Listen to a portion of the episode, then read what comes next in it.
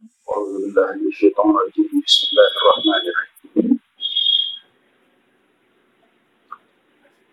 للرجال نصيب مما ترك الوالدين والأقربون. وللنساء نصيب مما ترك الوالدين والأقربون. مما قل منه أو كسر نصيبا مفروضا.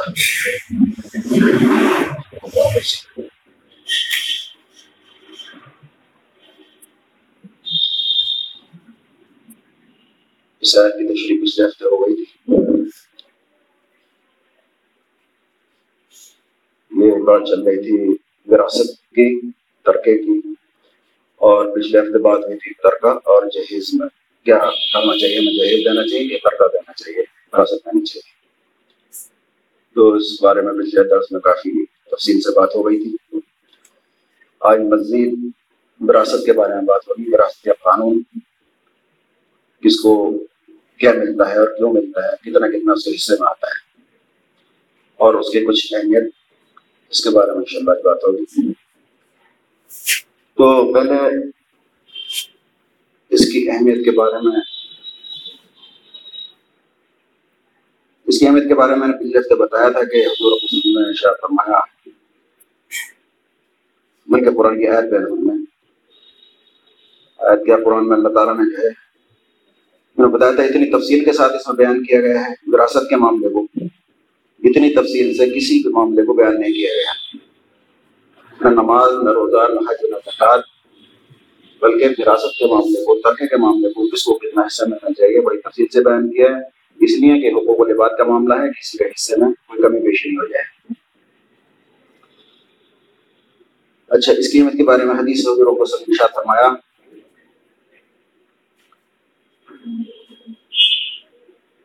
فرمایا کہ بے شک کوئی آدمی یا عورت ساٹھ سال تک اللہ کی اطاعت کرتا رہتا ہے۔ ساٹھ سال ایک ایوریج عمر مانی جاتی ہے۔ ساٹھ سال کا گزرا یعنی بڑھاپے تک مان لیں۔ یا پوری زندگی مان لیں۔ ایک آدمی پوری زندگی جو ہے، نیک مال کرتا رہتا ہے۔ پھر انہیں موت آتی ہے۔ تو وہ وصیت میں کسی کو نقصان پہنچا جاتے ہیں۔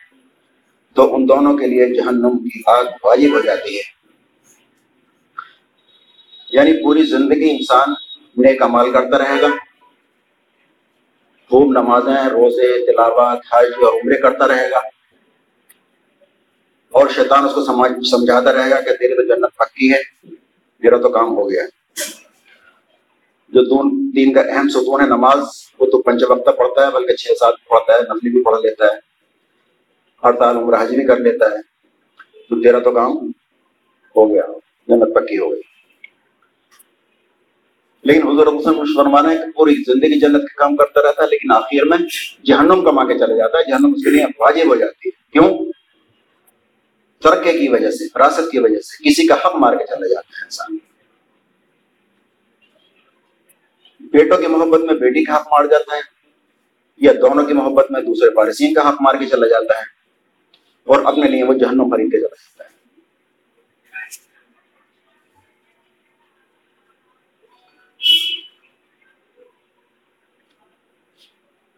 اس کے زمین میں حضور وسلم نے شاید فرمایا کہ جس نے کسی کی زمین ظلم کے ساتھ ایک بالش یعنی نو انچ زمین بھی اگر کسی کو دبا دی، تو سات زمینوں کے دو اس کے گردن میں پہنائے جائیں گے۔ کسی کی زمین اگر ذرا ساری دبا دی نہ کہ پورے پورے پلاٹ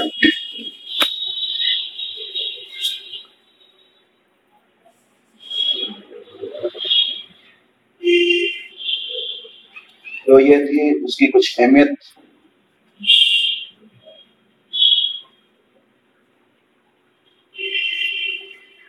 اچھا اب اس کے بارے میں تھوڑا سا مختصراً تعارف۔ وراثت کے تعلق سے، باقی پھر اس کی تفصیل آئے گی، پھر وراثت کیا ہوتی ہے۔ اسلام میں شخصی اہمیت، شخصی ملکیت کا تصور ہے۔ یعنی ایک شخص اپنی ملکیت بنا سکتا ہے، جائیداد بنا سکتا ہے، اس کا تصور یہاں پر اسلام میں ملتا ہے۔ کمیونزم کی طرح نہیں ہے کہ ہر آدمی جو ہے بس لیبر کی طرح کام کرے گا، مزدور کی کام کرے گا، سب کچھ سرمایہ اس کا سرکار کا ہوگا۔ آپ کو ویجز ملتے رہیں گی آپ کو جو ہے خرچہ ملتا رہے گا۔ اپنا کچھ نہیں ہوگا۔ لیکن اسلام میں ملکیت کا تصور ملتا ہے۔ تو کمیونزم میں جو ہے ایک طرف تو کیا ہوتا ہے؟ ملکیت کا تصور نہیں ہے۔ کیپٹلزم میں جو ہے انتہا یہ ہے کہ آدمی ساری دور سمیٹ کے دوسروں کے گون چوس کے بھی ترقی کر سکتا ہے۔ تو اسلام میں جو ہے اعتدال کا راستہ ملتا ہے۔ اپنی ملکیت بنانے کا تصور ملتا ہے حدود کے ساتھ، اعتدال کے ساتھ۔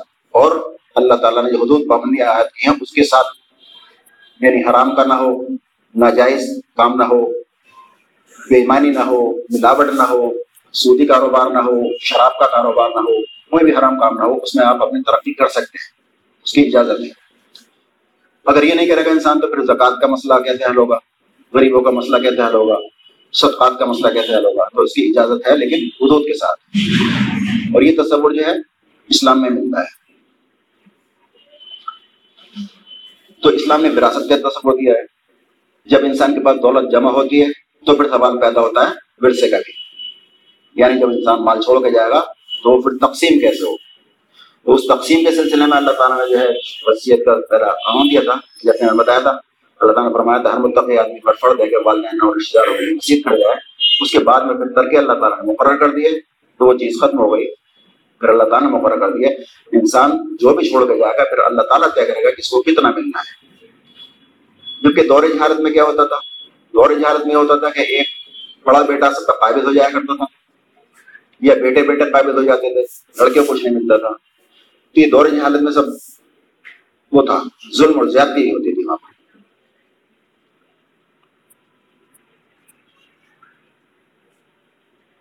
تو ایک صحابی آئے تھے وسلم کے پاس، کہ میرے شوہر کا انتقال ہو گیا، جنگ عہد میں۔ اور میری بچیاں ہیں، دو تین۔ ابھی تو کون شادی کرے گا؟ ان کا ہمارے شوہر کا تو سارا مال، ان کے بھائیوں نے دبا لیا چشمہ نے دبا لیا۔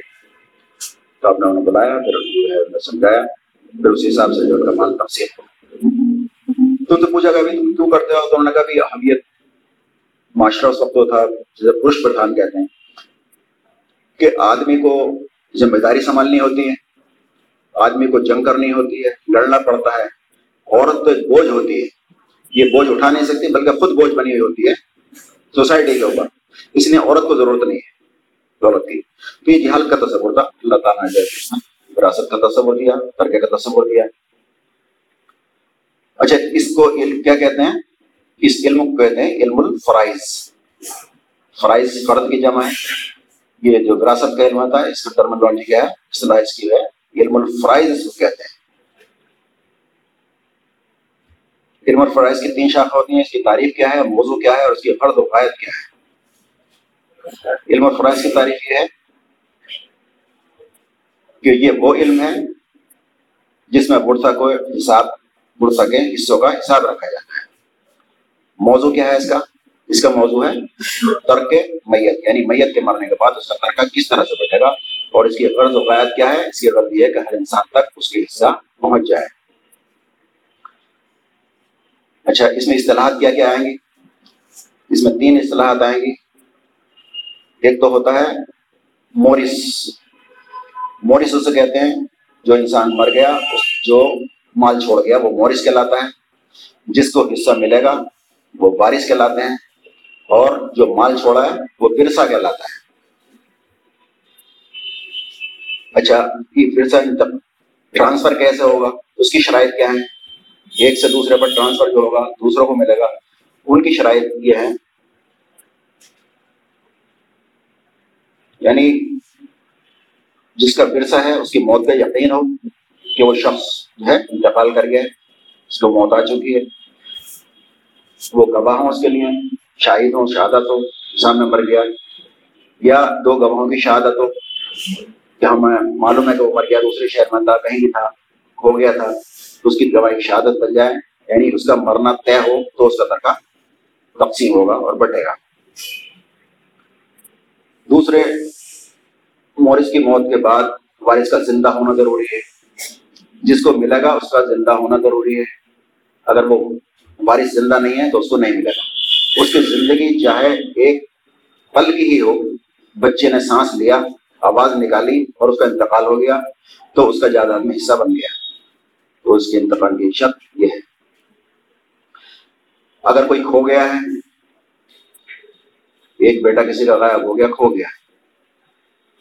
تو اس کا جو تقسیم ہوگی، تو اس کا حصہ ریزرو کر دیا جائے گا، امانت کے طور پر رکھا رہے گا، انتظار کیا جائے گا، اس کا آگے مل جائے۔ جب تک کہ کوئی شہادت مل جائے کہ اس کا انتقال ہو گیا ہے، یا پھر اس کے فوقا نے جو متعین کی ہے کہ نبے سال گزر جائیں اس کے، تب وہ مانا جائے گا مرا ہوا۔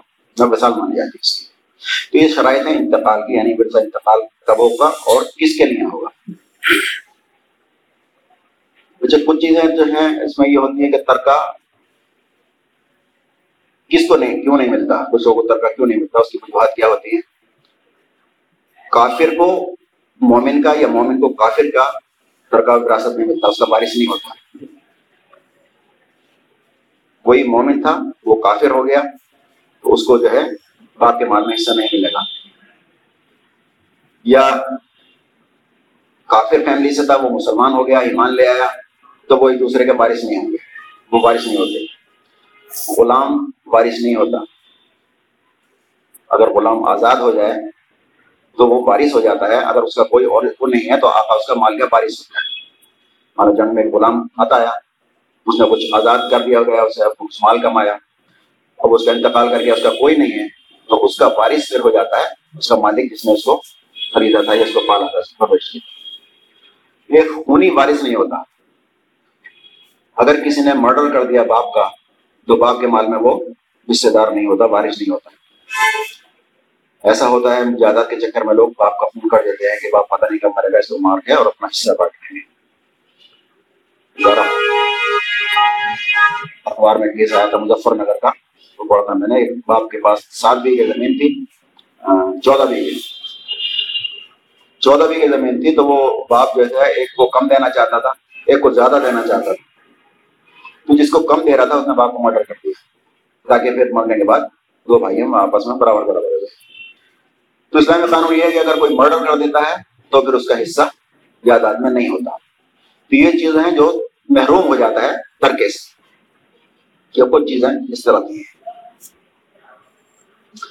اچھا علم الفرائض اس کو کہتے ہیں؟ اس علم کو فرائض کا علم یا وراثت کا علم اس میں بھی تین اصطلاحات آئیں گی۔ تین چیزیں ہوتی ہیں اس میں جن کے حصے ہوتے ہیں، ایک تو کہہ ہیں اس میں اصحاب الفرائض۔ اصحاب الفرائض ہوتے ہیں جن کے حصے مقرر کر دیے گئے ہیں۔ قرآن اللہ تعالیٰ نے حصے مقرر کر دیے وہ صاحب الفرائض کے اجاد کہلاتے ہیں۔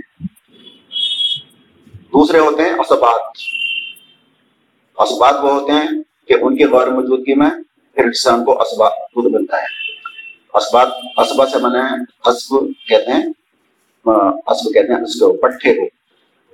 جو اصاب ہوتے ہیں، ہم کہتے ہیں اصابی کمزوری ہو گئی اصابی جو پٹھے ہوتے ہیں، جو ہمارے جوڑوں کو روکے رہتے ہیں، پٹھے اصاب تو اسب سے بنا ہے اسبا یعنی وہ رشتے جو باندھے رہتے ہیں۔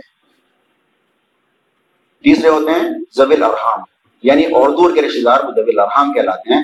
پھر ان کو حصہ پہنچتا ہے۔ پہلے حصے میں کوئی فرق نہیں ہے، تو دوسرے والوں کو اسباب کو پہنچے گا۔ ان میں بھی کوئی نہیں ہے۔ تو پھر حصہ زبیل ارحام کو پہنچتا ہے۔ یعنی رشتے قرابت کے بنیاد پہ طے ہوتے ہیں، جو جتنا قریبی ہے پہلے اس کو ہوگا۔ اگر وہ نہیں ہے، تو پھر اس سے آگے والے کو اس سے پہنچتے ہیں۔ یہ ہے اصطلاحات جس کی۔ اصحاب الفروج اور اسبا اور زب الرحام یہ تین ٹرمنالوجی آئیں گے۔ اب اس کی جو ہے انشاءاللہ وہ کر شروع کرتے ہیں۔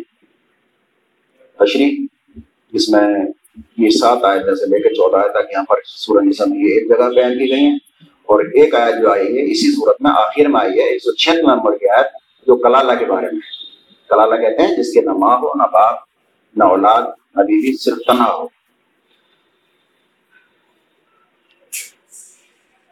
تو یہ حصہ، یہ جو ہے ساتویں آیا تھا یہ۔ اس کی تشریح ہو گئی تھی کہ مردوں کے لیے اس مال میں حصہ ہے جو مال، باپ اور قریب رشتے داروں نے چھوڑا ہو، اور عورتوں کے لیے بھی اس میں حصہ ہے جو ماں باپ اور قریب رشتے داروں نے چھوڑا ہو۔ تو اس کی تشریح ہو گئی تھی کہ عورتوں کا بھی حصہ ہے اور مردوں کا بھی حصہ ہے۔ برابر کا معاملہ ہے اس میں۔ ایسا نہیں ہے کہ صرف مردوں کے لیے ہو۔ تو اس کے ضمن میں نے بتایا تھا کہ عورتیں اپنا حصہ لیں۔ زبردستی بھائیوں سے مانگیں اپنا حصہ۔ چھوڑیں نہیں، معاف نہیں کریں۔ لے لیں پہلے، اس کے بعد میں پھر جو کرنا ہے کریں، اس کے مالک بن جائیں۔ گے بھائیوں کو بھی چاہیں پہلے ان کے حوالے کر دیں، ان کا حصہ ان کو دے دیں۔ ایسا نہیں ہے، ان کے پاس پریشر، چاہے کہے نا انسان، لیکن دباؤ ہوتا ہے، پریشر ہوتا ہے لڑکی کے اوپر کہ میرا بھائی چھوٹ جائے گا، یہ ہو جائے گا، وہ جائے گا۔ پریشر ہوتا ہے، جو ان کے حوالے کر دیں۔ جو کہ اللہ تعالیٰ نے کہا ہے کہ مردوں کا بھی حصہ ہے اور عورتوں کا بھی حصہ ہے۔ تو اس کے بارے میں تفصیل سے بات ہو گئی تھی۔ اس کے بعد اللہ نے فرمایا کہ تھوڑا ہو یا بہت یعنی حصہ کم ہو یا زیادہ؟ اس کا بٹوارا ضروری ہے، کم ہو یا زیادہ ہو؟ ایسا نہیں ہے، ذرا سر تو حصہ ہے اس کو کیا بانٹنا ہے؟ چلو، ایک ہی آدمی رکھ لیتا ہے۔ پھر فرمایا، اور جب تقسیم کے موقع پر کنبے کے لوگ اور یتیم اور مسکین آئے، تو اس مال میں سے انہیں بھی کچھ دے دو اور ان کے ساتھ بھلے مانسوں کی سی بات کرو۔ یعنی پہلے تو اللہ تعالیٰ نے کہا تھا کہ وسیعت کرو ان کے لیے۔ جو سورہ بقرہ کی میں نے سنائی تھی کہ رشتے داروں کے لیے وسیعت کرو۔ بزرگ سب نے قانون مقرر کر دیا کہ اپنی دولت کا انسان ایک تہائی وسیعت کر سکتا ہے، ایک تہائی دولت۔ پوری کی اجازت نہیں ہے، بلکہ ایک تہائی ون تھرڈ دولت آدمی وسیعت کر سکتا ہے ان لوگوں کو جن کو مال میں سے حصہ نہیں پہنچنے والا ہے۔ ساری کی ساری بھی نہیں وسیعت کر سکتا۔ آپ صلی اللہ علیہ وسلم نے فرمایا کہ تم مالدار چھوڑ کے جاؤ، وہ بہتر ہے اس سے اپنی اولاد کو کہ وہ بعد میں پریشان ہو اور دوسروں کے آگے ہاتھ پھیلاتے تو اولاد کے لیے چھوڑ کے جانا ضروری ہے۔ ایک تھرڈ یعنی ایک تہائی جائیداد میں سے انسان وسیعت کر سکتا ہے۔ ان لوگوں کے لیے جن کا حصہ اس میں نہیں بنتا۔ تو پہلے تو اللہ تعالیٰ نے کہا کہ وسیعت کر کے جاؤ۔ جو مر رہا ہے، جو مال چھوڑ رہا ہے، اس کا لیے تھا کہ وسیعت کر کے جائے۔ اب اگر وہ وسیعت کر کے نہیں گیا ہے، اس کے انتقال کے بعد جب آپ مال بانٹنے بیٹھتے ہیں، تو جب کسی کا انتقال ہو جائے، تو اگلے دن، دو دن بعد یا تیجے کے بعد اس کا مال کا تقسیم ہو جانی چاہیے۔ یہ بہت بری بات سمجھی جاتی ہے ہمارے گھر میں صاحب، ابھی تو آنسو بھی نہیں پہنچے اور مال کی باتیں ہونے لگی۔ تو یہ کوئی غلط بات نہیں ہے، بری بات نہیں ہے، مال تقسیم ہونا چاہیے۔ تو اللہ تعالیٰ فرماتا ہے، جب تم مال تقسیم کرنے کے لیے بیٹھو اگر وہ مرنے والا وسیعت نہیں کر کے گیا غربا کے لیے۔ کوئی پڑوسی تھا، غریب رشتے دار تھا، بوتے تھے، نوازے تھے، جو ناحق ہو گئے تھے، ان کے لیے وسیعت نہیں کر کے گیا، جسے آپ سمجھتے ہیں کہ اس کو ملنا چاہیے۔ یا کوئی آدمی ایسے ہی آ گیا، آپ مال بانٹ رہے تھے اور کوئی غریب آدمی آ کے کھڑا ہو گیا۔ تو اللہ تعالیٰ کرے، اس کو بھی کچھ دو اور بھرے مانسوں کی اس بات کرو یہ ایسے ہیں جیسے ہم کوئی آدمی سعودی عرب سے آتا ہے، سامان لے کے آتا ہے۔ اپنا سامان کھولتا ہے ڈیچ کھولتا ہے محلے کے بچے بھی آ کے کھڑے ہو گئے نہیں ہے کہ بھائی کھلونا ہے، کسی بھی دے دو۔ غریب لڑکے آگے چلو ایک سوٹی سے بھی دے دو۔ تو جب تم مال بانٹنے کے لیے بیٹھو، تو اس وقت اگر وسیعت کر جاتے تو ٹھیک۔ اگر اس نے نہیں کیے تو اللہ تعالیٰ فرما رہا ہے کہ جب تم تقسیم کے موقع پر لوگ تمہارے سامنے یتیم اور مسکین مسکین ہو یا یتیم ہو غریب ہیں، جو ضرورت مند ہیں، اگر تمہارے پاس آ جائیں تو اس مال میں سے ان کو بھی کچھ دے دو۔ اور ان کے ساتھ بھلے مانسوں کی بات کرو یعنی جھڑکو نہیں۔ پتہ نہیں کہاں سے چلے آتے ہیں۔ دیکھتے نہیں، وقت نہیں دیکھتے، موقع نہیں دیکھتے۔ سر پہ آ کے کھڑے ہو گئے۔ نہ کھانے دیتے ہیں، نہ مال بانٹنے دیتے ہیں، نہ کھولنے دیتے ہیں، کچھ نہیں کرنے دیتے۔ تو ان کے ساتھ بھلے مانسوں کی بات نہیں بھی دے رہے ہیں تو شرافت کے ساتھ ان سے بات کرو، بھلے مانسوں کی بات کرو۔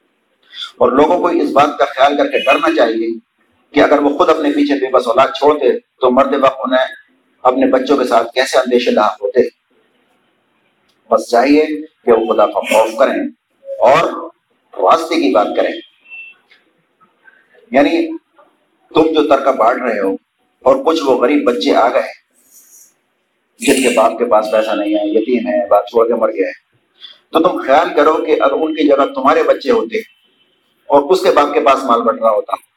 یہ تم مر رہے ہوتے تمہارے بچے یتیم ہونے والے ہوتے تمہارے پاس کچھ نہ ہوتا، بچوں کا کھانے کا بھی انتظام نہ ہوتا، تو تمہیں کیسے کیسے اندیشے لاپ ہوتے میرے بچوں کا کیا ہوگا؟ تو اللہ تعالیٰ کہہ رہا ہے، تمہیں غیرت دلا رہا ہے کہ تصور کرو، اگر تمہارے ساتھ یہ معاملہ ہوتا، تو تمہیں کیسے کیسے اندیش ہوتے؟ اس لیے لوگوں کے ساتھ، بچوں کے ساتھ یا غریبوں کے ساتھ بھلے مانسوں کی بات کرو اور ان کو بھی کچھ نہ کچھ اس میں سے دے دو۔ تو ابھی میں نے پچھلے ہفتے بتایا تھا کہ وسیعت نہ کرنا، یا تقسیم کے وقت کسی کو نہ دینا یہ درشاتا ہے کہ ہمارے اندر مال کی محبت ٹوٹ ٹوٹ کے بھری ہوئی ہے۔ اگر ہمارے اندر مال کی محبت نہ ہوتی اور ہمیں خیال ہوتا غریبوں کا، مسکینوں کا، اور ہم اپنے مال کو یہ سمجھتے کہ ہمیں اللہ نے دیا ہے، یہ اللہ کا کرم ہے، اللہ کا فضل ہے ہمارے اوپر، یہ ہماری جائیداد اپنی نہیں ہے، بلکہ اللہ نے عطا فرمائی ہے اور آزمائش کے لیے دی ہے، تو ہم کسی نے کو، غریبوں کو وصیت کر کے جاتے ہمارا صرف یہ نہ ہوتا کہ میری اولاد کو مل جائے۔ اچھی ہے یا بری ہے شرابی جو ہے، بس میری اولاد کو مل جائے۔ غریب آدمی کو یہ ذہنیت درشاد یہ یہ چیز کہ ہم کسی کو وصیت نہ کریں یا کوئی غریب آ جائیں تو ان کو ہم کچھ نہ دیں۔ اس سے اس ذہنیت کا پتہ چلتا ہے کہ بس میں اور میرے بچے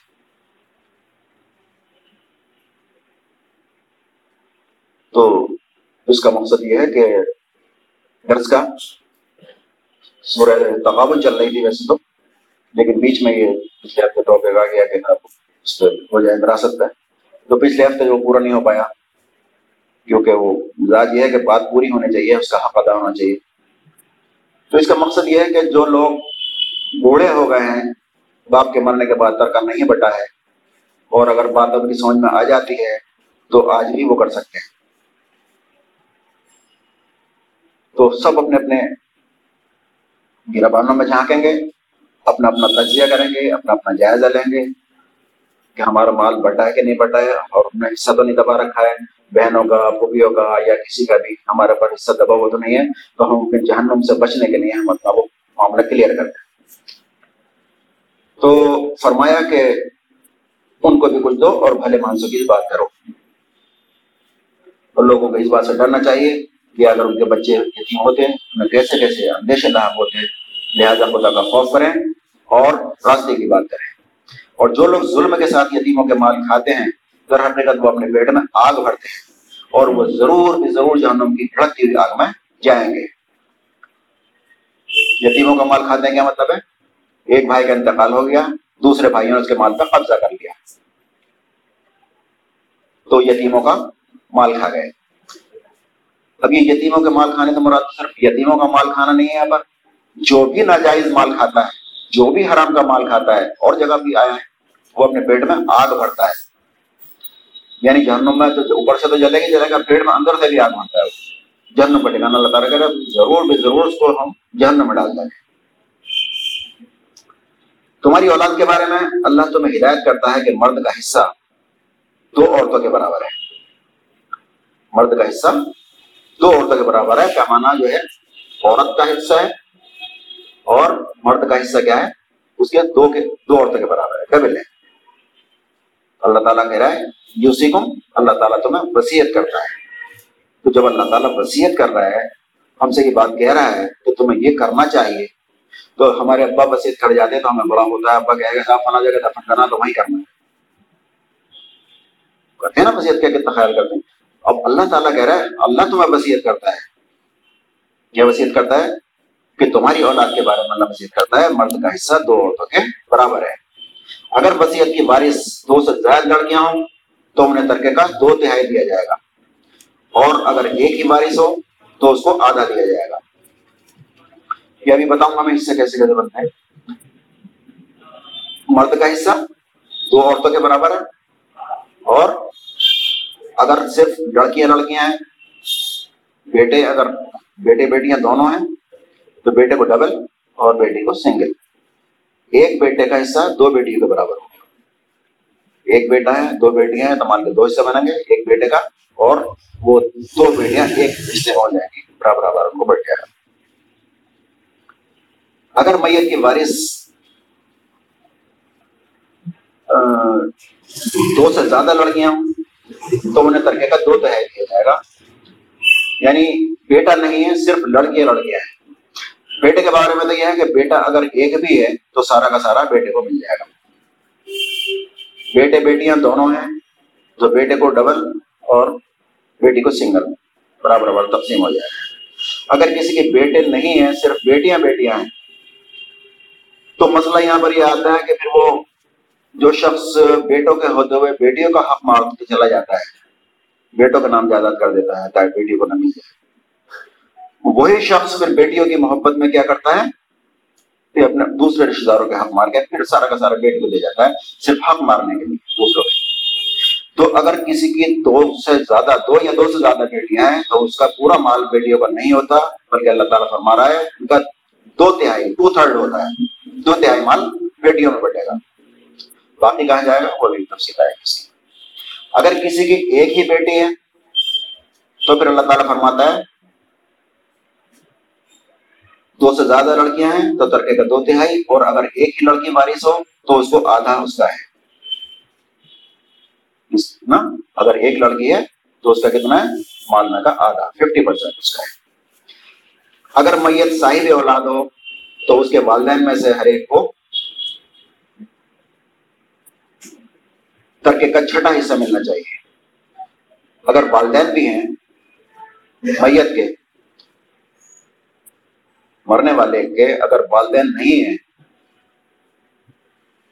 بیٹے بیٹیاں ہیں۔ ایک بیٹا ہے، دو بیٹی ہیں۔ مال کے دو حصے ہوئے ایک بیٹے کو اور ایک میں حصے میں سے دونوں کو دیتے مان لو چار روپے تھے، دو بیٹے کو اور ایک ایک روپیہ بیٹی کو دے دیا صرف بیٹیاں ہیں، دو یا دو سے زیادہ، تو چار روپے میں سے دو روپے بیٹیوں کے ہوں گے، دو جو ہیں، پھر وہ چچا وچا ہو جائیں۔ والد نہیں ہے تو۔ اگر والدین ہیں تو پھر والدین کو اللہ تعالیٰ فرما رہا ہے، ہر ایک کو چھٹا حصہ ملے۔ گا یعنی اگر چھ روپیہ ہیں تو چھ روپے میں سے ایک روپیہ والد کو اور ایک روپیہ والدہ کو۔ اس کے بعد چار روپے جو بچے پھر وہ اولاد میں بٹیں گے۔ دو بیٹے کو اور ایک ایک بیٹی تو اگر والدین ہوں تو ان کو چھٹا حصہ ملے گا۔ اور اگر وہ صاحب اولاد نہ ہوں اور والدین ہی اس کے وارث ہوں صاحب اولاد نہ ہو یعنی اولاد نہ ہو صرف والدین ہی اس کے وارث ہوں تو ماں کو تیسرا حصہ دیا جائے گا۔ ماں کو تیسرا حصہ یعنی ون تھرڈ ایک تہائی کیا جائے دو تہائی کا کیا ہوگا؟ پھر دو تہائی باپ کو چلا جائے گا۔ وہی جو ایک عام اصول ہے اسلام کا، آدمی کے دو، عورت کا ایک۔ بیٹی بیٹوں میں بھی یہ ہوگا۔ اگر دابلت ہے انسان، اس کی اولاد نہیں ہے، بیوی بھی نہیں ہے، صرف والدین ہے تو ایک حصہ والدہ کو چلا جائے گا۔ اور دو حصے والد کو چلے جائے گا اور اگر میت کے بھائی بہن بھی ہوں تو ماں چھٹے حصے کی حقدار ہوگی۔ یہ والدین تھے، بہن بھائی نہیں تھے تب کی بات ہے۔ اگر اس کے بھائی بہن بھی ہیں تو ماں چھٹے حصے کی تیار ہوگی یعنی ماں کے حصے میں سے کم کر کے وہ بھائی بہنوں کو پہنچے گا۔ اور وہ سب حصے اس وقت نکالے جائیں گے جب وسیعت جو میت نے کی ہو وہ پوری کر دی جائے۔ اور جو قرض اس پر ہو وہ ادا کر دیا جائے۔ تم نہیں جانتے کہ تمہارے باپ اور تمہاری اولاد میں کون نفے کے لحاظ سے قریب تر ہے اللہ تعالیٰ فرما رہا ہے کہ یہ حصے کب بٹیں گے؟ ترکا کب بٹے گا؟ جب جو وسیعت کر گیا تھا انسان، وہ وسیعت پوری کر دی جائے اور جو اس کے اوپر قرضہ تھا، وہ قرضہ اس کا ادا کر دیا جائے۔ ٹوٹل مال میں سے پہلے اس کا قرضہ ادا کیا جائے گا۔ اگر کسی کا قرضہ ہے، وہ اس میں سے نکالا جائے۔ اور سب سے پہلے کفن دفن کا بھی اس میں سے نکالا جائے۔ کفن دفن یہاں تو کوئی اور بھی کر سکتا ہے، جیسے یہاں پر کرتے ہیں۔ لیکن اگر کوئی کرنے تیار نہیں ہے، یہاں پر تو بہت معمولی خرچے میں ہو جاتا ہے۔ بمبئی میں تو بڑی بڑی مہنگی خبر ملتی ہے پچاس پچاس ہزار کی خبر ملتی ہے۔ اور کچھ ٹائم کے لیے فکس ہوتا ہے کہ چھ مہینے کے لیے چاہیے یا ایک سال کے لیے چاہیے۔ تو اگر ایسی جگہ پر ہے معاملہ وہاں دوسرا آدمی نہیں دے سکتا، تو پہلے اس کے کفن دفن کا انتظام بھی اس میں سے ہوگا، اس کے مال میں سے۔ اس کے بعد جو قرضہ اس کے اوپر ہے، وہ قرضہ ادا کیا جائے گا۔ اور جو وسیعت وہ کر گیا تھا کہ فلاں مال، اتنا مال میرا، فلاں کو دے دینا، وہ اس میں سے نکالا جائے گا۔ اس کے بعد جو مال بچے گا، وہ پھر بٹے گا۔ تو یہ مال کب بٹے گا؟ جو قرضہ اس نے لیا ادا کر دی جائے اور جو وسیعت اس نے کی ہے، وہ ادا کر دی جائے۔ اور تم نہیں جانتے تمہارے ماں باپ میں کون کا لحاظ نفع خریدتا ہے۔ یعنی انسان کو یہ خدشہ ہو سکتا ہے کہ آپ بوڑھے ماں باپ ہیں، ان کو کیا ضرورت ہے؟ جو اولاد جوان ہے، اس کی زندگی پڑی آ گئی، ان کو ملنا چاہیے۔ یہ کیا ہے کہ بوڑھے ماں باپ کو ایک بیٹے سے ایک بیٹے سے دے دیا اولاد کو کم رہ گئے تو اللہ تعالیٰ تم نہیں جانتے، تمہیں بہتر جانتا ہے نفے کے لحاظ میں کون تم نے زیادہ قریب ہے۔ اور دوسرے جو وراثت کی جو حصے مقرر کیے ہیں، اللہ تعالیٰ نے وہ قربت کے لحاظ سے کی جو جتنا زیادہ قریب ہے اس کا زیادہ حصہ ہے، اور جو جتنا زیادہ دور ہے، اس کا قریبی رشتے دار کے مقابلے میں دور والوں کا حصہ ختم ہو جاتا ہے۔ اگر قریبی نہیں ہے تو دور والے کو وہ بھی نہیں ہے، تو اس سے زیادہ دور والے کو اسی طرح سے دور تک پہنچتا ہے۔ جو میں نے بتایا، پہلے صاحب الفروز ہیں، پھر اسبات ہیں، اس کے بعد الرحام ہیں۔ یعنی دور کے رشتے دار ہیں، ان کو پہنچتا ہے۔ یہ حصے اللہ نے مقرر کر دی ہیں اور اللہ یقیناً سب حقیقتوں سے واقف ہے اور ساری مصلحتوں کا جاننے والا ہے۔ اور اللہ تعالیٰ کہہ رہا ہے، یہ حصے اللہ نے مقرر کر دی ہے۔ یعنی تمہیں اب اس میں آگے اپنی مرضی چلانے کی کوئی گنجائش نہیں ہے، نہ تمہیں اجازت ہے۔ سورہ گجرات میں ہم نے سنا تھا۔ سورہ گجرات شروع یہاں سے ہوتی ہے۔ اللہ تو قدم بین اللہ رسول اللہ اور اللہ کے رسول سے پیش قدمی نہ کرو۔ یعنی اللہ اللہ کے رسول سے پوچھ لو پہلے کوئی بھی کام کرنے سے پہلے کہ اس میں اللہ کا حکم کیا ہے، اللہ کے رسول کا حکم کیا ہے۔ پیش قدمی مت کرو۔ یہاں پر اللہ تعالیٰ فرما رہا ہے، یہ حصے اللہ نے مقرر کیے ہیں اور اللہ جاننے والا ہے۔ کہ کس کو کتنا ملنا چاہیے اور کون نفے کے ایسا قریب تر ہے۔ یہ مقرر کر دیے ہیں اور اللہ یقین ساری حقیقتوں سے واقف ہے اور ساری مسئلتوں کا جاننے والا ہے۔ اور تمہاری بیویوں نے جو کچھ چھوڑا ہو، اس کا آدھا حصہ تمہیں ملے گا۔ یہ تو تھا۔ ماں باپ اولاد کا معاملہ۔ اب ایک آدمی کے بیوی کا انتقال ہو جاتا ہے تو بیوی کے مال میں سے انسان کو کیا ملے گا؟ شوہر کو کیا ملے گا؟ اللہ تعالیٰ فرماتا ہے، تمہاری بیویوں نے جو کچھ چھوڑا ہو، اس کا آدھا حصہ تمہیں ملے گا، اگر وہ بے اولاد ہو۔ ورنہ اولاد ہونے کی صورت میں ترکے کا ایک چوتھائی حصہ تمہارا ہے۔ اولاد اگر نہیں ہے، تو بیوی کے مال کا آدھا ففٹی پرسینٹ شوہر کا چل جائے گا۔ اگر اولاد بھی ہے تو پہلے شوہر کو ایک بٹے چار ملے گا۔ یعنی روپے میں چار آنے اس کے ہوں گے۔ پھر بارہ آنے میں اولاد کو بٹے گا۔ اگر ماں باپ بھی ہیں، تو پھر ایک بٹے چھ، ایک بٹے چھ ان کے والدین کو ملے گا۔ اور پھر اس کو ملے گا، شوہر کو ملے گا۔ اس کے بعد پھر بچوں کو ملے گا۔ تو قریب تر جو رشتے ہوئے اس حساب سے ہوئے ماں باپ پہلے، پھر بیوی یا شوہر، اس کے بعد میں پھر اولاد کا نمبر آتا ہے۔ تو تمہاری بیویوں نے جو کچھ چھوڑا ہو، اس کا آدھا حصہ تمہیں ملے گا اگر وہ بے اولاد ہو ورنہ اولاد ہونے کی صورت میں ترکے کا ایک چوتھائی تمہارا ہے، جبکہ وسیعت جو انہوں نے کی وہ پوری کر دی جائے۔ اور جو قرض انہوں نے چھوڑا ہو، وہ ادا کر دیا جائے۔ اور وہ تمہارے ترکے میں سے چوتھائی کی حقدار ہوں گی اگر تم بے اولاد ہو۔ ورنہ صاحب اولاد ہونے کی صورت میں ان کا آٹھواں حصہ ہوگا۔ یعنی اگر شوہر کا انتقال ہو جاتا ہے تو اولاد ہونے کی صورت میں بیوی کو کتنا ملے گا؟ ایک بٹے آٹھ۔ اولاد نہیں ہے تو ایک بٹے چار۔ وہی ایک اور دو کا ریشیو ہے یہاں بھی۔ شوہر کو بیوی کے انتقال پہ آدھا، اولاد نہیں ہے۔ اگر آدھا اور اگر شوہر مر گیا تو بیوی کو کتنا؟ پاؤ، ایک بٹے چار۔ اولاد ہونے کی صورت میں شوہر کو ایک بٹے چار اور بیوی کو ایک بٹے آٹھ۔ آٹھواں حصہ ہوگا۔ بعد اس کے کہ جو وصیت کی ہو، وہ پوری کر دی جائے اور جو قرض چھوڑا ہو، وہ ادا کر دیا جائے۔ اس کو اللہ تعالیٰ بار بار کہہ رہا ہے اہمیت کے ساتھ۔ اور اگر وہ مرد یا عورت جس کی میراث تقسیم طلب ہے بے اولاد بھی ہو اور اس کے ماں باپ بھی نہ ہو مگر اس کا ایک بھائی اور ایک بہن موجود ہو تو بھائی اور بہن کا حصہ کو چھٹا ملے گا۔ اسے کہتے ہیں کلالہ۔ اس کی تفصیل آگے آئے گی۔ ایک سو چھتر آیا یعنی ماں باپ بھی نہیں ہے اور اولاد بھی نہیں ہے نہ اوپر نہ نیچے۔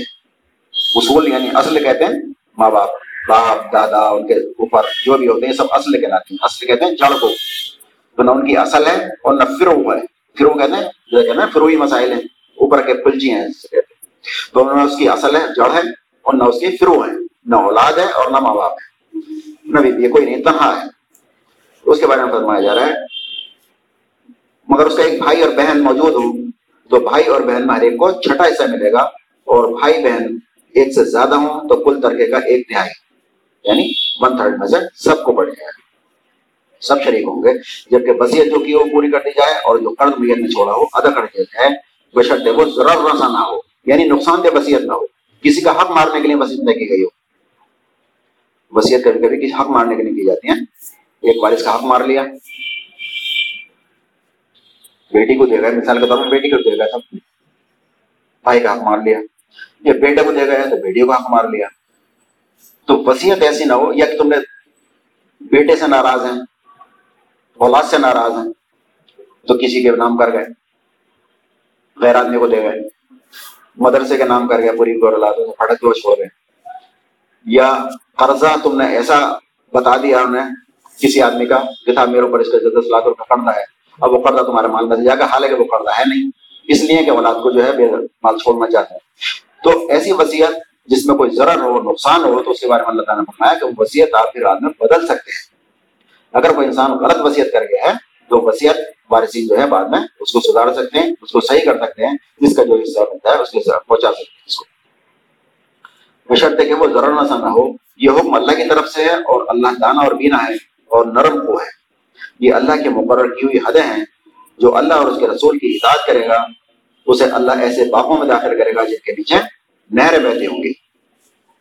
یعنی یہ جو حدود اللہ ہے جو قاعدے بتائے اللہ تعالیٰ نے، جو حصے بتائے ہیں، اس کے بارے میں اللہ تعالیٰ کہہ رہا ہے، جو ان کی پابندی کرے گا، ان کو اللہ ایسے باغوں میں داخل کرے گا جن کے نیچے نہریں بہتی ہوں گی، اور ان باغوں میں وہ ہمیشہ ہمیشہ رہے گا۔ یعنی اس پہ عمل کرنے والے کے لیے اللہ تعالیٰ خوشخبری سنا رہا ہے۔ اور یہی بڑی کامیابی ہے۔ اور جو اللہ اور اس کے رسول کی نافرمانی کرے گا، اس کی مقرر کی حدوں سے تجاوز کرے گا حدوں کو توڑے گا، اسے اللہ تعالیٰ آگ میں ڈالے گا، جن میں وہ ہمیشہ ہمیشہ رہے گا، اور اس کے لیے رسوا کن سزا ہے۔ تو یہ اللہ تعالیٰ نے بتا دیا کہ جو حدود کو توڑے گا، ان کے لیے کیا ہے؟ اور جو اس کا عمل کرے گا، اس کے لیے کیا ہے؟ تو ابھی آپ نے دیکھا، اگر سیدھا سیدھا حساب تو یہ ہے کہ اگر ایک آدمی کے پاس دولت ہے، بیٹی، بیٹا دونوں ہیں بیٹے کو دو اور اس کو سنگل مل جاتا ہے۔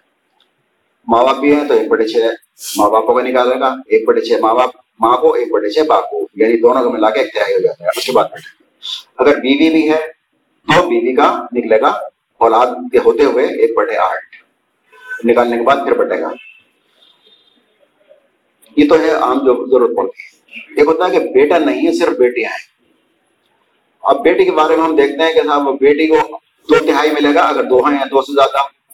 ایک ہے تو کیا ہوگا؟ اس کو آدھا ملے گا۔ تو سوال ذہنوں میں رہتا ہے کہ پھر باقی کا کیا ہوگا؟ باقی کہاں جائے گا؟ تو یہ کچھ مثالیں جو ہیں میں نے نوٹ کی ہیں۔ ان سے جو ہے بات ان شاء اللہ تھوڑی سمجھ میں آ جائے گی یہ کس طرح سے ہوتا ہے۔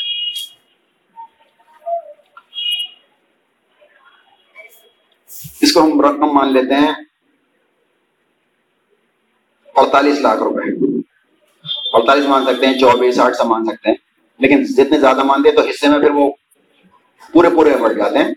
ورنہ چار نہیں، آٹھ نہیں ہوتے، پورے پورے سے اس لیے مثال کے طور پر میں نے اڑتالیس ہزار، اڑتالیس لاکھ مان لیا اڑتالیس روپے مان سکتے ہیں، لیکن اڑتالیس روپئے سے اگر میں حساب لگاؤں تو اس کی حیثیت نہیں ہوگی کچھ۔ ایسے لگے گا تو کچھ بھی نہیں تو اڑتالیس لاکھ روپے سے ہم حساب لگاتے ہیں کس کو کتنا مل رہا ہے۔ ایک آدمی کی ایک بیوی اور ایک لڑکا۔ ایک بیوی ہے اور ایک لڑکا ہے اور کوئی نہیں ہے۔ مال کس طرح بٹے گا؟ پہلے بیوی کو دیا جائے گا ایک بٹے آٹھ۔ اڑتالیس لاکھ کا ایک بٹے آٹھ کتنا ہوا؟ آٹھ سنگ اڑتالیس۔ کتنا ہو گیا؟ چھ لاکھ۔ چھ لاکھ روپے چلے گئے بیوی کو۔ باقی کتنے بچے؟ بیالیس لاکھ۔ بیالیس لاکھ پورے کے پورے لڑکے کو چلے جائیں گے۔ لڑکے کے بارے میں اجماع کہ وہ پورا کا پورا مال اگر لڑکا ہے تو اس کو چلا جاتا ہے اچھا اگر دو لڑکے ہیں تو کیا ہوگا دو لڑکوں میں بڑھ جائیں گے بیالیس لاکھ پورے پورے بیالیس لاکھ چھ ماہ اس کے نکال کے بیوی کے نکال کے بیالیس بچے اکیس اکیس لاکھ دونوں بڑھ جائیں گے اگر لڑکیاں اور لڑکے دونوں ہیں مثال کے طور پر ایک بیٹا اور دو بیٹیاں ہیں۔ تو اکیس لاکھ لڑکے کو اور اکیس لاکھ میں دونوں لڑکیاں اس طرح سے ہو جائے گا۔ لڑکے کو ڈبل لڑکی کو سنگل۔ اچھا ایک کیسے میں ماں، باپ، بیوی اور ایک لڑکا ہے۔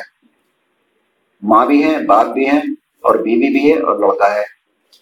اور دو لڑکیاں ہیں، اس کا انتقال ہو جاتا ہے۔ اور کیسے بٹے گا؟ تو ماں اور باپ کو کتنا؟ ایک بٹے چھ۔ ایک بٹے چھ کا مطلب ہوتا ہے آٹھ چھ اڑتالیس، آٹھ آٹھ لاکھ۔ آٹھ لاکھ ماں کے، آٹھ لاکھ باپ کے۔ بیوی کا کتنا ہے؟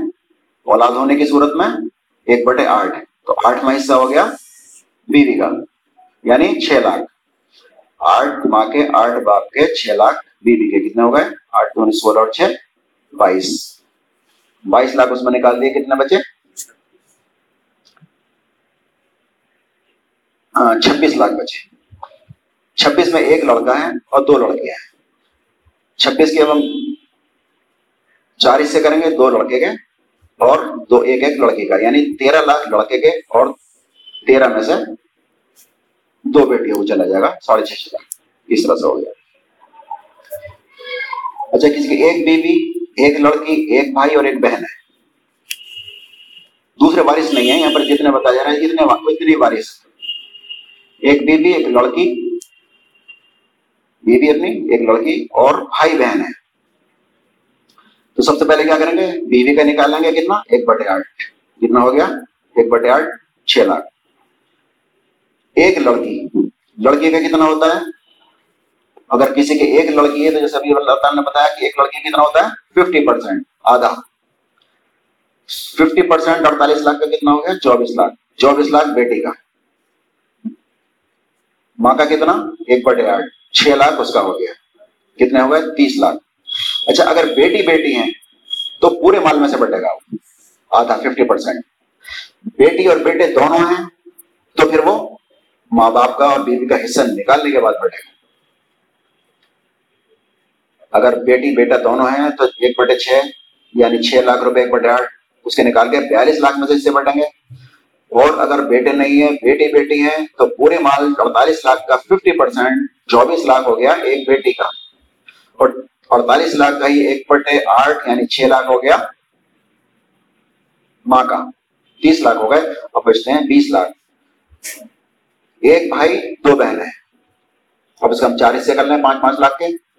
دو حصے بیٹے کے اور ایک ایک بیٹی کا۔ دس لاکھ بیٹے اور پانچ پانچ لاکھ بیٹی کے۔ ہو اچھا یہاں تک بات سے چل رہی ہے بیوی چار لڑکیاں۔ کسی کی بیوی ہے اور چار لڑکیاں ہیں۔ بھائی بہن بھی ہیں۔ تو اولاد ہونے کی ضرورت میں بھائی بہنوں کو نہیں پہنچتا ہے۔ تو بیوی اور چار لڑکیاں۔ تو بیوی کتنا ہو گئے؟ چھ لاکھ۔ چار لڑکیاں ہیں۔ اگر دو یا دو سے زیادہ لڑکیاں ہوں تو کیا ہوتا ہے؟ زیادہ کا دو تہائی ہوتا ہے۔ اڑتالیس لاکھ کا دو تہائی کتنا ہوا، سولہ اڑتالیس یعنی بتیس لاکھ۔ ایک لاکھ، ایک تہائی ہوا، سولہ۔ اور دو تہائی ہوا، بتیس لاکھ۔ تو ماں کا نکال لیا، چھ لاکھ۔ اور دو تہائی اڑتالیس لاکھ کا ہی، دو تہائی وہ بتیس لاکھ۔ اب بتیس لاکھ جو ہے، چار لڑکیوں میں بٹے گا۔ چار لڑکیوں میں بٹے گا کتنا؟ آٹھ چوک بتیس، آٹھ آٹھ لاکھ۔ اچھا یہاں پر صرف لڑکیاں لڑکیاں ہیں۔ اب یہاں پر سوال آ گیا کہ باقی جو بچے گا، کیا ہوگا؟ بتیس لاکھ کس کا ہو گیا؟ چار بیٹیوں میں چلا گیا اور چھ لاکھ کسے گیا؟ ماں کو۔ بتیس اور چھ اڑتیس کتنے بچے؟ دس لاکھ بچے۔ ابھی دس لاکھ کا کیا ہوگا؟ اب دس لاکھ کہاں جائیں گے؟ اس کے بھائی بہنوں میں جائیں گے۔ اگر ایک بھائی ہے تو دس دس بھائی کو چلے جائیں گے۔ ایک بھائی دو بہن ہیں تو ایک بھائی کو پانچ لاکھ اور پانچ لاکھ میں دونوں بہن ہیں۔ یہ ان کو بھائی بہن کو چلا جائے گا۔ یہ جو ہمارے ذہنوں میں سوال آتا ہے کہ باقی مال کہاں جاتا ہے تو باقی چلا جائے گا۔ جو میت ہے، اس کے بھائی بہن میں چلا جائے گا۔ لڑکیوں کو دو تہائی میں سے بانٹنے کے بعد۔ ایک لڑکی ہے تو آدھا لڑکی کو باقی بڑھ جائے گا۔ اور اگر دو تہائی دو سو زیادہ لڑکے ہیں تو چوبیس بتیس لاکھ اس کو دے گیا چھ اس کو دیں گے۔ اور اگر ماں باپ بھی ہوتے تو پہلے ایک بڑے چھ ایک بڑے چھ ان کا نکلتا۔ ہے اس طرح سے تقسیم ہوتی ہے۔ ایک بیوی ہے حقیقی بھائی ہے اور ایک اللہ بھائی اللہ بھائی کہتے ہیں، جو دوسری ماں سے ہوتا ہے۔ تو اللہ بھائی ہے یعنی سوتےلا بھائی ہے کسی کا۔ اور ایک بھائی ہے حقیقی اور ایک بیوی ہے مرنے والے کی۔ تو بیوی کا کتنا ہوتا ہے؟ بیوی کا ہوتا ہے ایک بٹے آٹھ۔ اولاد کی صورت۔ میں اولاد نہ ہونے کی صورت میں ایک بٹے چار، چوتھائی اویسا اب یہاں پر بیوی ہے اور اولاد کوئی نہیں ہے، ایک حقیقی بھائی ہے اور ایک سوتےلا بھائی ہے۔ تو بیوی کو کتنا ملے گا؟ اولاد نہ ہونے کی صورت میں ایک بڑے چار، پینتالیس لاکھ ایک بڑے چار، بارہ لاکھ۔ بارہ لاکھ تو ملے بیوی کو۔ باقی کتنے بچے چھتیس لاکھ۔ چھتیس لاکھ میں کیا ہوگا؟ پورا کا پورا چھتیس لاکھ چلا جائے گا حقیقی بھائی کو، سگے بھائی کو۔ سوتےلا بھائی حقیقی بھائی ہونے کے مقابلے میں محروم ہو جائے گا۔ سگا نہ ہوتا تو پھر اس کو پہنچتا۔ تو ایک آدمی کا انتقال ہوتا ہے، اڑتالیس لاکھ روپے وہ چھوڑ کے مرتا ہے، تو اس کی بیوی پورے کے پورے مال کی بارش نہیں ہو جاتی، بلکہ اس کو ملتا ہے ایک بٹے چار یعنی بارہ بارہ چوکا بارہ لاکھ۔ باقی چھتیس لاکھ اس کے بھائی کو چلے جاتے ہیں۔ عجیب سی بات لگتی ہے۔ یا بیوی کو صرف بارہ، اور بھائی سے کوئی مطلب نہیں ہے، اس کو جو ہے چھتیس لاکھ جا رہا ہے۔ تو اللہ تعالیٰ فرما دیا اللہ کے مقرر کیے ہوئے ہیں۔ اور اللہ ہی بہتر جانتا ہے اس میں کیوں کیے ہیں؟ تو بھائی کو چھتیس لاکھ چلے گئے اور بیوی کو صرف بارہ لاکھ رہے ایک بیٹی، بہن اور بھتیجے ہیں کسی کے۔ ایک بیٹی ہے آدمی کی۔ بیوی نہیں ہے، ماں باپ نہیں ہے۔ بیٹی اور ایک بہن اور بھائی نہیں ہے، بھائی کے بیٹے ہیں، بچے ہیں۔ ان میں کیا ہوگا؟ ایک بیٹی کو بیٹی کا کتنا ہوتا ہے؟ آدھا۔ اڑتالیس لاکھ کا آدھا، چوبیس لاکھ ایک بیٹی کو چلے گئے اور بچے چوبیس لاکھ۔ باقی کیا ہوگا؟ ایک بہن ہے اس کی اور بھائی مر گیا، بھائی کے بچے ہیں بتیجے ہیں۔ تو بہن قریبی ہے، بہن کے ہوتے ہوئے بھتیجوں کو بھتیجوں کو نہیں پہنچے گا۔ بقیہ چوبیس لاکھ بہن کو چلے جائیں گے۔ چوبیس لاکھ بیٹی کو گئے اور چوبیس لاکھ بہن کو چلے گئے۔ ایک ہے اس لیے، زیادہ ہوتی ہیں وہ، تو پھر ان کا آپس میں تو اس طرح سے پورے پورے اس کو چلے جاتے ہیں۔ اچھا یہ تو آدمی کا معاملہ تھا۔ اگر بیوی فوت ہو جائے تو کیا ہوگا؟ بیوی مر گئی، آدمی بچا۔ اگر بیوی فوت ہو گئی تو شوہر، اولاد کی اس میں کتنا ہوتا ہے؟ اولاد ہو تو ایک بڑے چار، اولاد نہیں ہو تو آدھا ہو جاتا ہے۔ اب کسی کے شوہر موجود ہے، بیوی کا انتقال ہو گیا، شوہر ہے اس کا باپ ہے اور ایک لڑکی موجود ہے۔ تو کیسے بٹے گا؟ باپ کا کتنا ہوتا ہے؟ ایک بڑے چھ شوہر کا کتنا ہوتا ہے؟ ایک لڑکی ہے اولاد ہے گی اس لیے شوہر کا ایک بڑے چار ہوگا۔ تو شوہر کا ایک بڑے چار بارہ لاکھ شوہر کو چلا گیا۔ ایک لڑکی ہے، چوبیس لاکھ، اس کا ففٹی پرسینٹ یعنی پورے کا ففٹی پرسینٹ چوبیس لاکھ بیٹی کو اور پورے کا ایک چوتھائی چلا گیا شوہر کو۔ اب بچے بارہ لاکھ۔ بارہ لاکھ کس کو جائیں گے؟ بارہ لاکھ باقی باپ کو چلے جائیں گے۔ حالانکہ باپ کے کتنے ہوتے ہیں؟ ایک بٹے چھ ہوتے تھے۔ لیکن یہاں پر جو بچ رہے ہیں، وہ بچ رہے ہیں بارہ لاکھ، تو پورے کے پورے باپ کو چلے جائیں گے کیونکہ دوسرے ورثہ ہے نہیں۔ شوہر، باپ اور لڑکا۔ کسی کا شوہر بچا، ایک باپ ہے اور ایک لڑکا بچا۔ شوہر کو کتنے؟ ایک بٹے چار، بارہ لاکھ۔ باپ کو ایک بٹے چھ، آٹھ لاکھ، بارہ اور آٹھ، بیس۔ اب کتنے بچے؟ اٹھائیس۔ ایک لڑکا ہے تو اس کو اٹھائیس مل جائے گے پورے پورے لڑکے کو چلے کسی کا شوہر اور باپ ہے صرف اور کوئی نہیں ہے، تو کیا ہوگا؟ شوہر کو کتنا ملتا ہے اولاد ہونے کی ضرورت میں؟ آدھا۔ چوبیس لاکھ۔ اب بچے چوبیس لاکھ۔ وہ کیا اس کا کیا ہوگا؟ وارث میں صرف باپ ہے۔ سارا کا سارا پھر باپ کو چلا۔ جائے اچھا عورت فوت ہو جاتی ہے، اس کی ایک لڑکی ہے، تین بھائی ہیں۔ تین بہنیں ہیں۔ دو پوتے ہیں، چار پوتیاں ہیں۔ تو کیا ہوگا؟ عورت فوت ہو گئی۔ اس کا لڑکی ہے ایک۔ اولاد میں صرف ایک لڑکی۔ تین بھائی، تین بہنیں۔ اور ایک بھائی کے بچے ہیں۔ دو پوتے ہیں اور چار پوتیاں ہیں۔ تو کس طرح سے تقسیم ہوگا؟ سب سے پہلے ایک لڑکی کو ففٹی پرسینٹ چوبیس لاکھ لڑکی کا نکال دیا۔ اچھا۔ تین بھائی اور تین بہنیں۔ بھائی اور بہنیں یہ چلے جاتے ہیں اسبات میں، دوسرے میں۔ جو اپنے جو اصل رشتے ہوتے ہیں، اوپر کو باپ، دادا، پردادا۔ نیچے کو کیا ہوتے ہیں؟ بیٹا، پوتی، پوتے یہ اپنے سگے سگے کہلاتے ہیں۔ تو اب ایک کے باپ، لڑکی تھی ایک، چوبیس لاکھ تو اس کو چلے گئے۔ لیکن اس کی بہنیں بھی تھیں اور بھائی بھی تھے۔ بھائی بہنیں بھی ہیں لیکن وہ ہو گئے سائڈ کے۔ یہ سائڈ کے ہو گئے۔ اوپر کے باپ دادا ہوتے ہیں، نیچے کی اپنی اولاد ہوتی ہے بیٹے، پوتی پوتا یہ اپنی نسل کے ہوتے ہیں۔ تو پوتی پوتے ہونے کی وجہ سے وہ قریبی مانے گئے اور بھائی بہن دور کے ہو گئے، اس لیے بھائی بہن یہاں پر محروم ہو گئے۔ اس کی جائیداد سے۔ باقی جو چوبیس لاکھ بچے وہ بچ جائیں گے پوتی اور پوتوں میں۔ ایک جو مسئلہ آتا ہے نا، پوتی پوتا محروم ہو جاتے ہیں۔ تو پوتی پوتا ہر جگہ محروم نہیں ہو جاتے ہیں، بلکہ پوتی پوتوں کا بھی حصہ ہوتا ہے۔ پوتی پوتا محروم کب ہوتے ہیں؟ کیونکہ اللہ تعالیٰ نے جو قانون بنایا ہے، وہ ہے غربت کے لحاظ سے۔ جو جتنا قریبی ہے، پہلے اس کو ملے گا۔ بیٹے کے ہوتے ہوئے پوتے کو نہیں ملے گا۔ دو بیٹے تھے، ایک بیٹا موجود ہے، ایک بیٹے کا انتقال ہو گیا اور وہ بچتے ہیں اس کی اولاد اس کی اولاد بچی، لیکن وہ اس کو اولاد کو پہنچتا بیٹے کے ذریعے سے۔ پہلے بیٹے کو جاتا، پھر بیٹے کے مال میں سے اولاد کو پہنچتا اب بیچ میں سے کڑی ٹوٹ گئی۔ تو بیٹے کے ہوتے ہوئے پوتی پوتا نہ ہو جاتے ہیں ان کو نہیں پہنچتا لیکن اگر وہ اولاد نہیں ہے، تو پھر کیا ہوتا ہے؟ پھر پوتے پوتوں کو حصہ پہنچ جاتا ہے، یہاں پر پہنچنا ہے چوبیس لاکھ۔ کیوں؟ یہاں پر ان کی کیا اپنی اولاد نہیں ہے۔ بھائی بہن تو ہے بھائی بہن محروم ہے، پوتی پوتا ہونے کی وجہ سے۔ پوتی پوتا نہ ہوتے تو پھر بھائی بہن کو پہنچتا۔ تو چوبیس لاکھ تو ایک لڑکی کو چلے گئے اور چوبیس لاکھ میں سے ان کے پوتی ہیں، دو پوتے ہیں اور چار پوتیاں ہیں۔ تو دو پوتے اور چار پوتیاں یعنی اب بنیں گے آٹھ حصے۔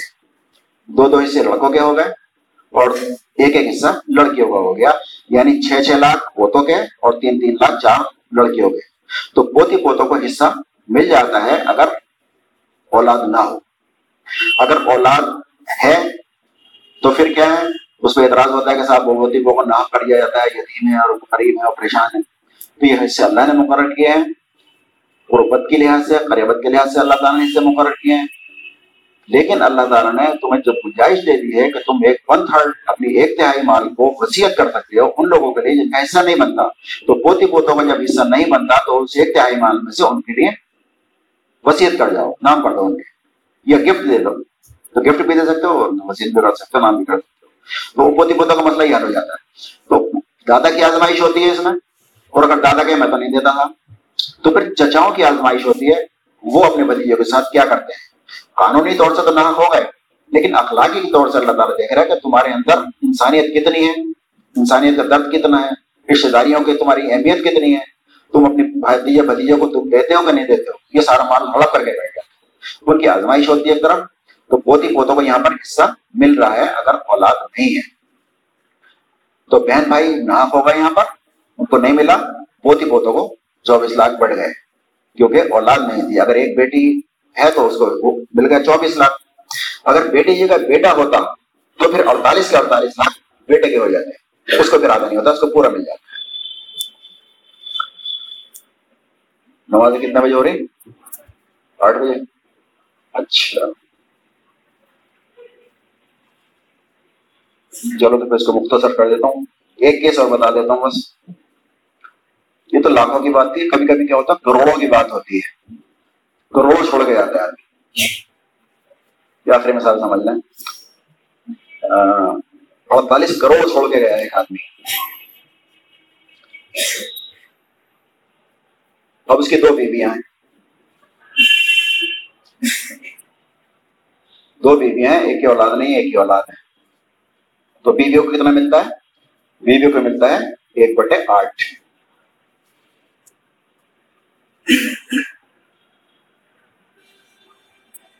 ایک بٹے آٹھ کا مطلب ہوا چھ لاکھ، چھ کروڑ تو چھ کروڑ میں دونوں بیویاں ہو گئی۔ تین تین کروڑ دونوں بیویوں کو ملے گا۔ اب بچی اولاد۔ اولاد کتنی ہے؟ ایک بیوی کی اولاد ہے۔ تین بیٹے ہیں ایک بیٹی۔ ہے ان میں کیا ہوگا؟ چھ کروڑ کے بعد بیالیس کروڑ بچتے ہیں اس کے پاس۔ اب اس کے بنیں گے سات حصے۔ سات چھن بیالیس۔ سات سات، چھ چھ کروڑ کے بنے سات حصے۔ دو دو حصے بیٹے کو جائیں گے، بارہ بارہ کروڑ، اور چھ کروڑ جائیں گے بیٹی کو۔ چھ کروڑ بیٹی کو اور چھ کروڑ دونوں بیویوں کو۔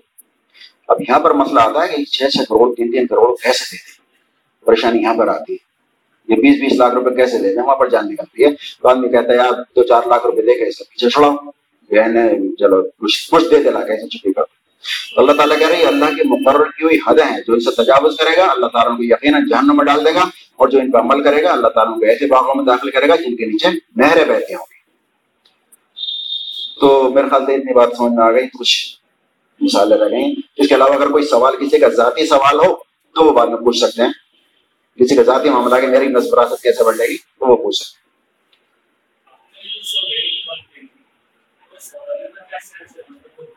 سوتےلے مانے جاتے ہیں جو دوسری ماں کے ساتھ میں آتے ہیں۔ جو ایک باپ سے ہیں تو وہ سگوں کا ان کا کام سوا میں ہوتا ہے۔ یعنی دو بیویاں ہیں کسی کی دونوں کی اولاد ہیں ایک باپ کی، تو وہ سگے کہلاتے ہیں۔ ماں کے ساتھ جو آئے ہوتے ہیں اسلام میں وہ سوتے لے کر ہاں لیکن پہنچتی ہے کہیں کہیں اگر وہ نہیں ہے تو پہنچ جاتی ہے۔ ہاں پہنچ جاتی ہے۔ اللہم صلی اللہ محمد وعلا جی اللہم بارک اللہ محمد وعلا بارک اللہ محمد وعلا ربنا آتنا في الدنيا حسنة وفي الآخرة حسنة وقنا عذاب النار. اگلے ہفتے جو سورت چل رہی تھی سورت تحاون اس نے آخرت کا جو دیکھنا ہے ان شاء اللہ کی آخرت جو دیکھتے